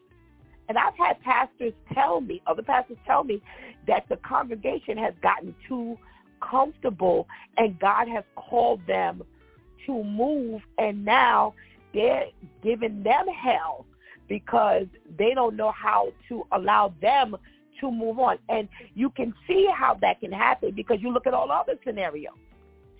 So uh, it's the, it's the congregation that needs to know that there are two hats or other hats being worn here.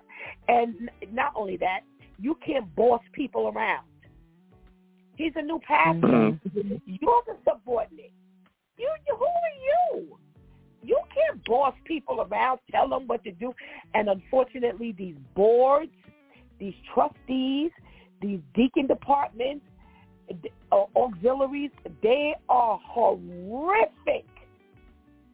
I'm still trying to figure out how God puts the pastor as a leader, but everyone else tells him or her what to do. Well, I'm going to tell you something. I have to be very honest. In all of the women pastors, I have not seen that dynamic. The male pastors, oh, they go buck wild. Mm-hmm. They tell him mm-hmm. do. They're gonna tell him what shoe to put on first. They're gonna tell him what piece of food to eat last. They are disgusting. The stuff that I have seen and heard, and the wives to these husbands, they are pulling their hair out. Because if they had their way, they would not be in that congregation. They would not have their husbands being manipulated and moved around like a chess piece in a pawn and it's it's horrible. It is really a horrible dynamic. This particular scenario with this Betty, you know, again, she's so out of control. She want to move because she don't like the new pastor. First of all, she hasn't even given him an opportunity, and see that's the problem. We're so out of control. Mm-hmm. We don't even give them opportunity to come in and just sit back. If this is mm-hmm. leadership, mm-hmm. if you are honoring the fact that this is leadership, sit back for a minute. Let him or her call the shot. And your opinion, I, I and, and I, I know I'm gonna get a lot of fun. It doesn't matter. Your opinion Amen. doesn't matter. Your opinion doesn't matter. You have a person, if you honestly feel that the person has been God placed, your opinion doesn't matter. Let me tell you why. And I'm gonna take I'm gonna let you get around on this one. I'm going biblical. Let let me preface what I'm saying with this. If you honestly feel that God has placed this person in leadership, your opinion doesn't matter. Why? Because the Bible says that God's ways are higher than our ways. God's thoughts are higher than our thoughts. So it is very easy to understand that the placement and the movement of that leadership will not necessarily agree with what you see or feel. And I'll I'll mm-hmm. start with you, Shanti, and finish the round with you. I agree. I agree. And when you understand that church is not supposed to be ran, and that's what the pastor said, he'd be like, this is not a social club. And she said, well, it's not right. supposed to be boring right. either. Well, how would you know if it's really boring or not when he can't even step foot in there? The Jackie announced this pastor and his wife. Now one person clapped. Now one person said welcome. Nothing. Like, how do you think him and his wife felt that they were being introduced to a full sanctuary of people and no one waved or anything? You know, and what a lot of people, and see, and, and she, Betty's one of those, I don't want them to change. The church needs to stay the way it is, people. We dry Christians. You have to understand that church is a place for you to get checked not just while you're in church, but checking your life, period.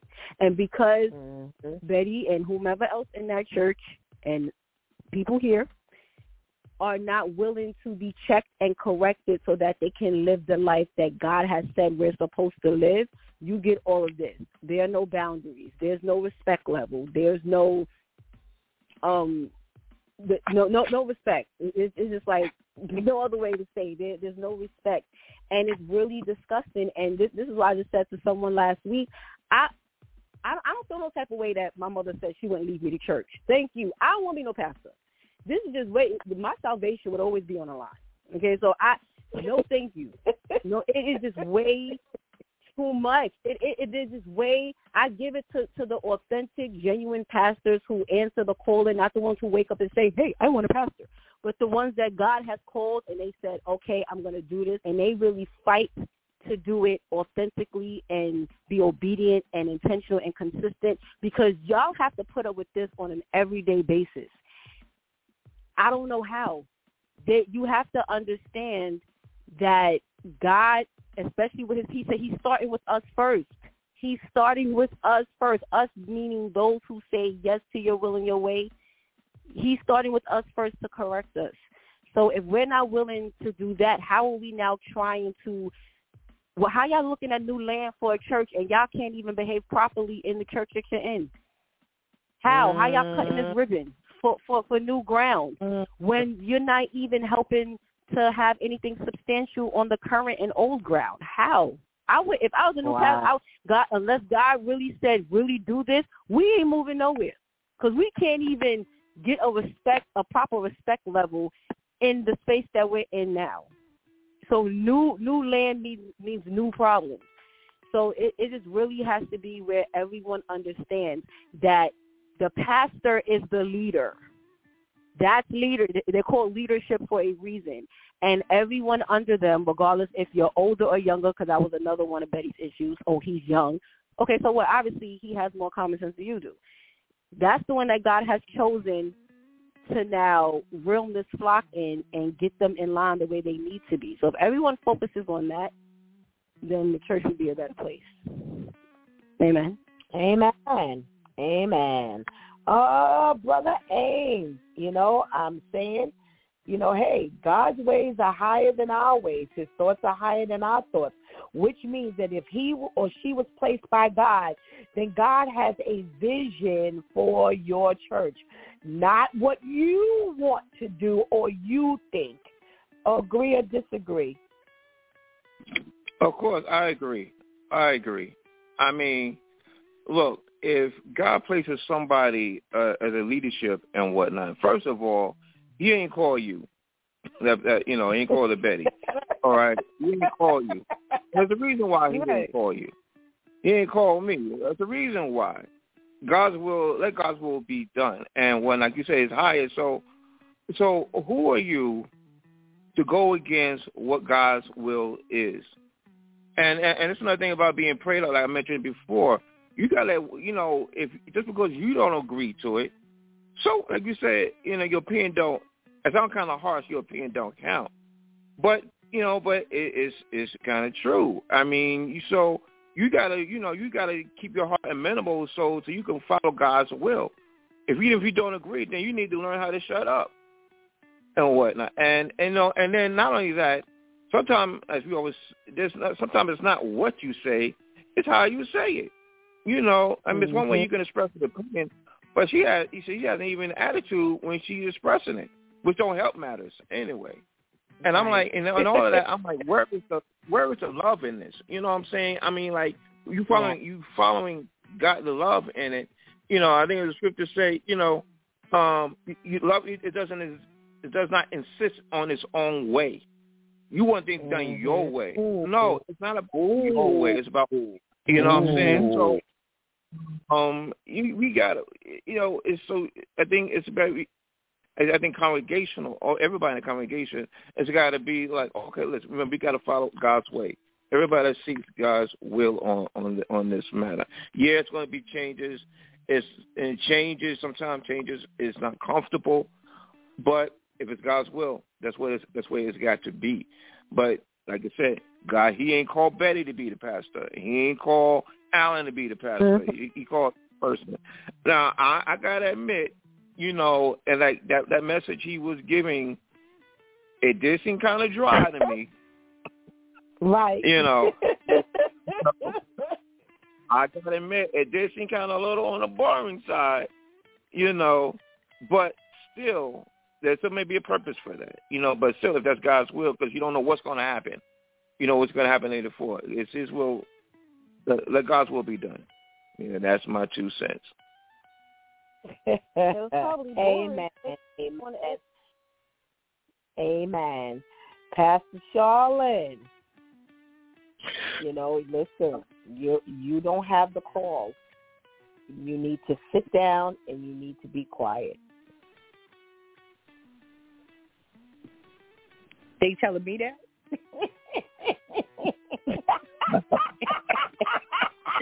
Is that what you say? well, if the shoe fits, they're wearing. oh my goodness gracious! I just want, I just wanted to know was Betty the one that was coming to tell me that? so okay, so let's let's go to the um the beginning. God, when he, when he places us in a spot, and I'm saying us because being a pastor, but as a pastor, when he places a pastor in leadership, he fully equipped them. A lot of times, um, I was thinking more of when y'all said that when Pastor Jackie announced the new pastor and nobody clapped. Nothing. I was thinking of of that piece with that right there that pastor already know what they're facing, right? Betty is that Mhm. one that I was saying that who has everybody's ear. Because always going to be a division. It's going to be some some people that's going to sit in there and say, I'm going to roll with this new pastor. There's going to be some I'm watching to see how this is going to flow. Not sure if I'm going to stay. And then you have another group that says, I'm out of here. Because, um, once again, for myself, when I, when the pastor, when she passed, because I was a woman, a lot of people didn't want to sit under me as a pastor. They was okay as assistant pastor, but they was not okay as me as the pastor, right? So that was something that I had to face as well. Um, God gives us the vision for whatever the ministry is. So in the mix of that being said is the same way I'm learning you, you're learning me. So we're both going to grow. And with that, the first thing that I had to come back and say, God is going to pluck out those that don't need to be here anyway. Because all he was doing was just coming and starting trouble. Yep. Mm-hmm. And so in the mix of that, you want that to happen as a pastor. You want all of those that's acting crazy. You go ahead on because y'all know I'm good to say, okay, well, you want me to help you to go down the street, go around the block, you know. so you want them to go, especially when you're fresh and new, because you trying your best and you have to like anything else of trusting, right? Because I don't know you. I don't know. Y'all said he had a dry message, so I, so he gonna have to pick it up and being able to be there in other ways as well. So it's hard to stand there. And you're right, by the wife being there with him, you know, I'm sure she want to say, okay, let's go. But then you got some wives too that if the people not running it, the wife is running it. How about that? Ooh, ooh. So just wanted to throw that out there too. Boom. So in the mix of that, of feeling some kind of way, feeling that people don't like you, and it made me think about just imagine going someplace, but it's just like a boss, right, on a job. Everybody don't like the boss because I don't know you. But as time go on, we start to, you know, everybody has their spot. You know, don't cross over here. I won't cross over there. And as time go on, and the next thing you know, the church will be those that have left, double come back. You know, those who had talked about him, Betty, she should be the first one. Either you in it or you out.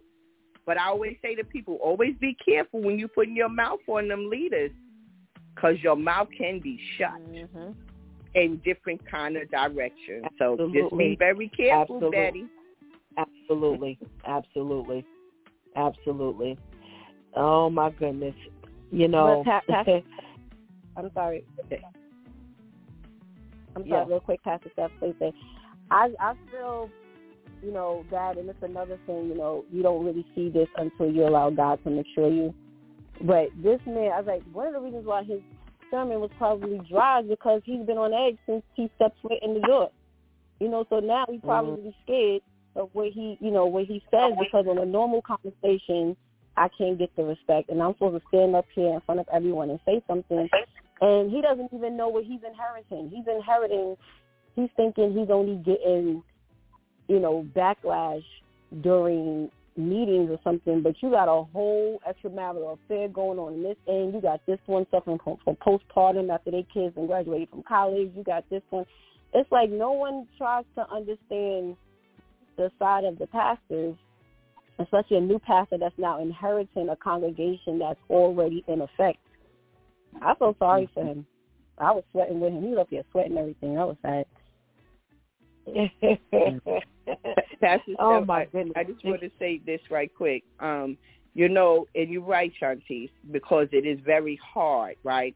So when you stand in there, you know, because once again, that was my life in a minute.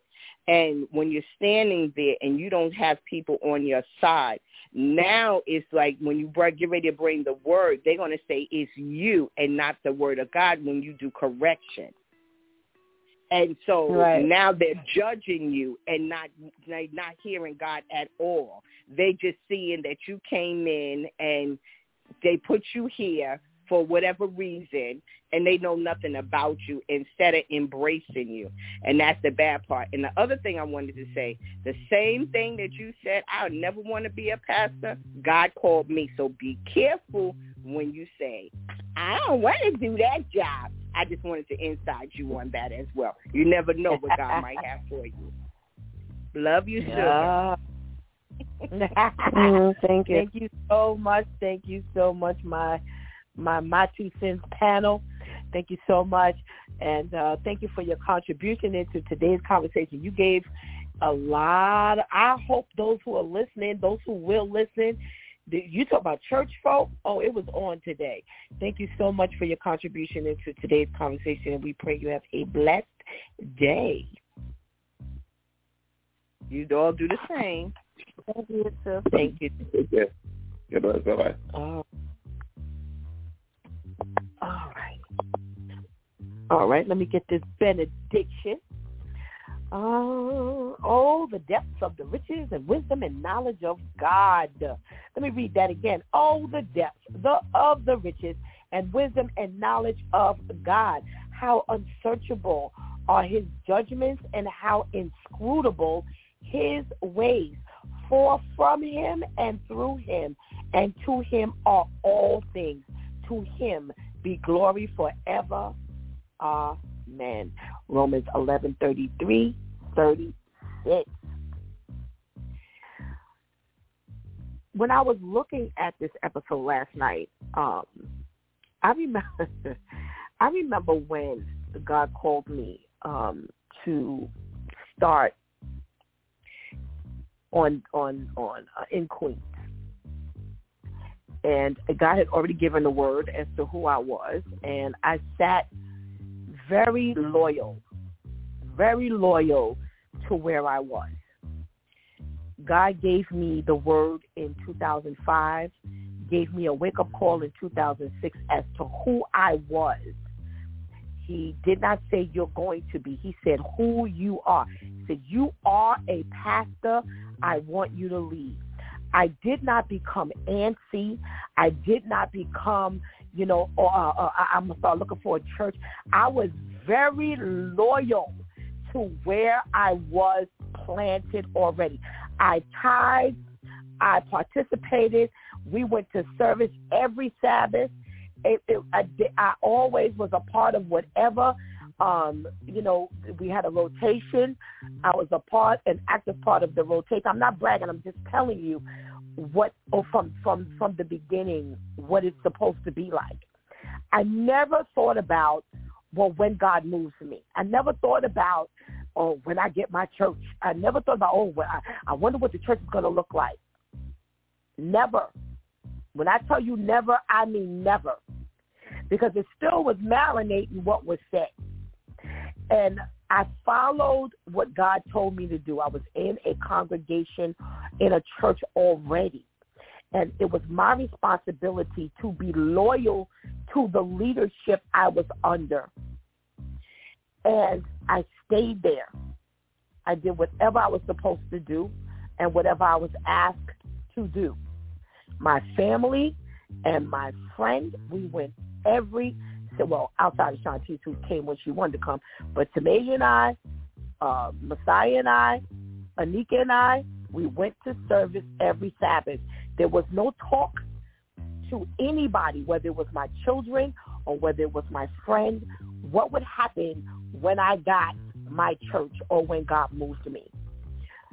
I have to tell you, six years later, I was told to move unexpectedly. Didn't know. Did not know. I had been ill and did not know when God was going to move me. And when I was told to move, I was told where to go. I was told what to do. I was given a certain amount of time to be up and running. And God filled me in on everything he wanted me to do and know in order to get started. I had no clue despite the fact that I had been in church all that time. I had no idea. God has to give you exactly what he wants you to do. And one of the things I have to tell you, you know, I have girlfriends. I have a couple of girlfriends who are um, pastors' wives, um, and I have a, a, a, a few of them, a, a couple of them within the few, rather, I should say, they are under board. And when I tell you the life that they have described has been just crazy. And one of the things I was extremely grateful to God about was that he moved me and I did not inherit a congregation and I did not inherit this whole um, board business and things like that because when you go into a ministry, you kind of pick up, you know, like like we saw in the episode, what the church is already doing. You know, they don't they don't anticipate what you're bringing to the table more than what they already got going on. And what they don't realize is they're extremely disrespectful. But they're not first disrespectful to the leader more than they are disrespectful to God. That's the thing that they need to understand, that they must be loyal to God first.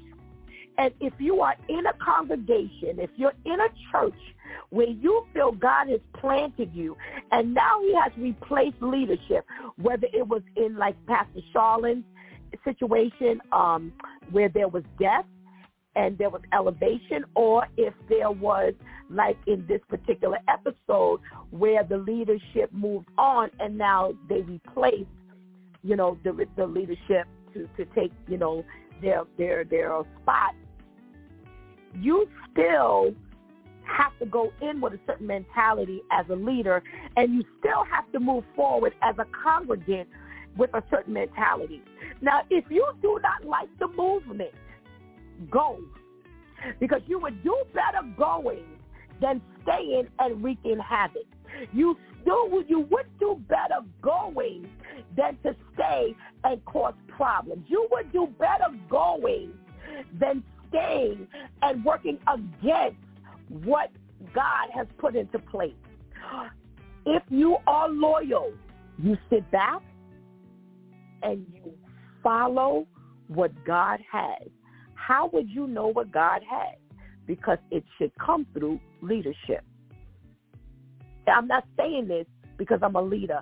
That's why I started with being in the spot of a congregant when God called me to leadership. Because you have to be, they say if you cannot be a follower, you cannot be a leader. That's the same way Brother Ainsley brought up in the workplace. When I walked into that workplace, I was hated because of what I was allowed to do that they could not do. I walked in, they did not like me. However, as I moved in my responsibilities, they loved me. And I'm not bragging, I'm just telling you. Because what they did not know was God was placing his person in that spot. I went into that spot of human resource administration and I ended up in a payroll administrative position where I was extremely uh, caring for the people because I had also been one of them. Make sure you are in your rightful place at all times. If God calls you to leadership, make sure you lead correctly. If you are a congregant, make sure you follow correctly. And in doing so, you will never go wrong or against the will of God. You've been listening to It's DEW Time with Pastor Steph. Join us Monday through Friday from 7 a.m. to 9 a.m., where we discuss matters of the heart, mind, and spirit. As you go through your day, be sure to set your mind on things that are above not on things that are on the earth. They will only serve as a distraction. Remember, prayer changes things. It's Pastor Steph signing off, and I want to thank my DEW Time crew for always coming through big time and helping us do what we do. Uh, you who are listening, help us do what we do. Please do not miss this opportunity to follow Christ and make him the head of your life right now. Please do not miss this opportunity Please do not miss this opportunity to uh, give your life to the Lord and strengthen it Make that relationship stronger right here, right now, because later is not promised to any of us. Until tomorrow, God spares, where it's Wow Wednesday. I love you.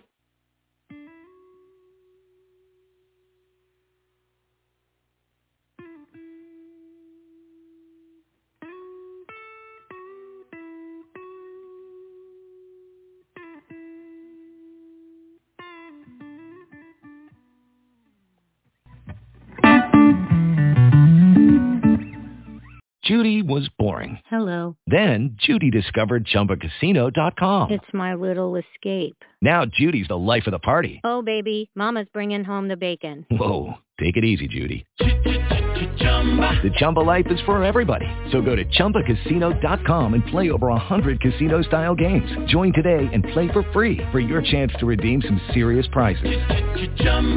ChumbaCasino.com. No purchase necessary. Void where prohibited by law. 18 plus terms and conditions apply. See website for details. If you only have a 401k, you're not getting the most for retirement. Wait, what? Add a Robinhood IRA on top, then they'll boost it by 3%. You can do that? And if you transfer in any retirement account, you get 3% on top of that. Is there a limit to the match? No limit. Robinhood Gold gets you the biggest contribution match of any IRA on the market. Sign up for Robinhood Gold at Robinhood.com slash boost by April 30th. Subscription fees apply. Investing involves risk. 3% match requires gold for one year from first match. Must keep IRA for five years. Match on transfers subject to additional terms and conditions. Robinhood Financial LLC member SIPC.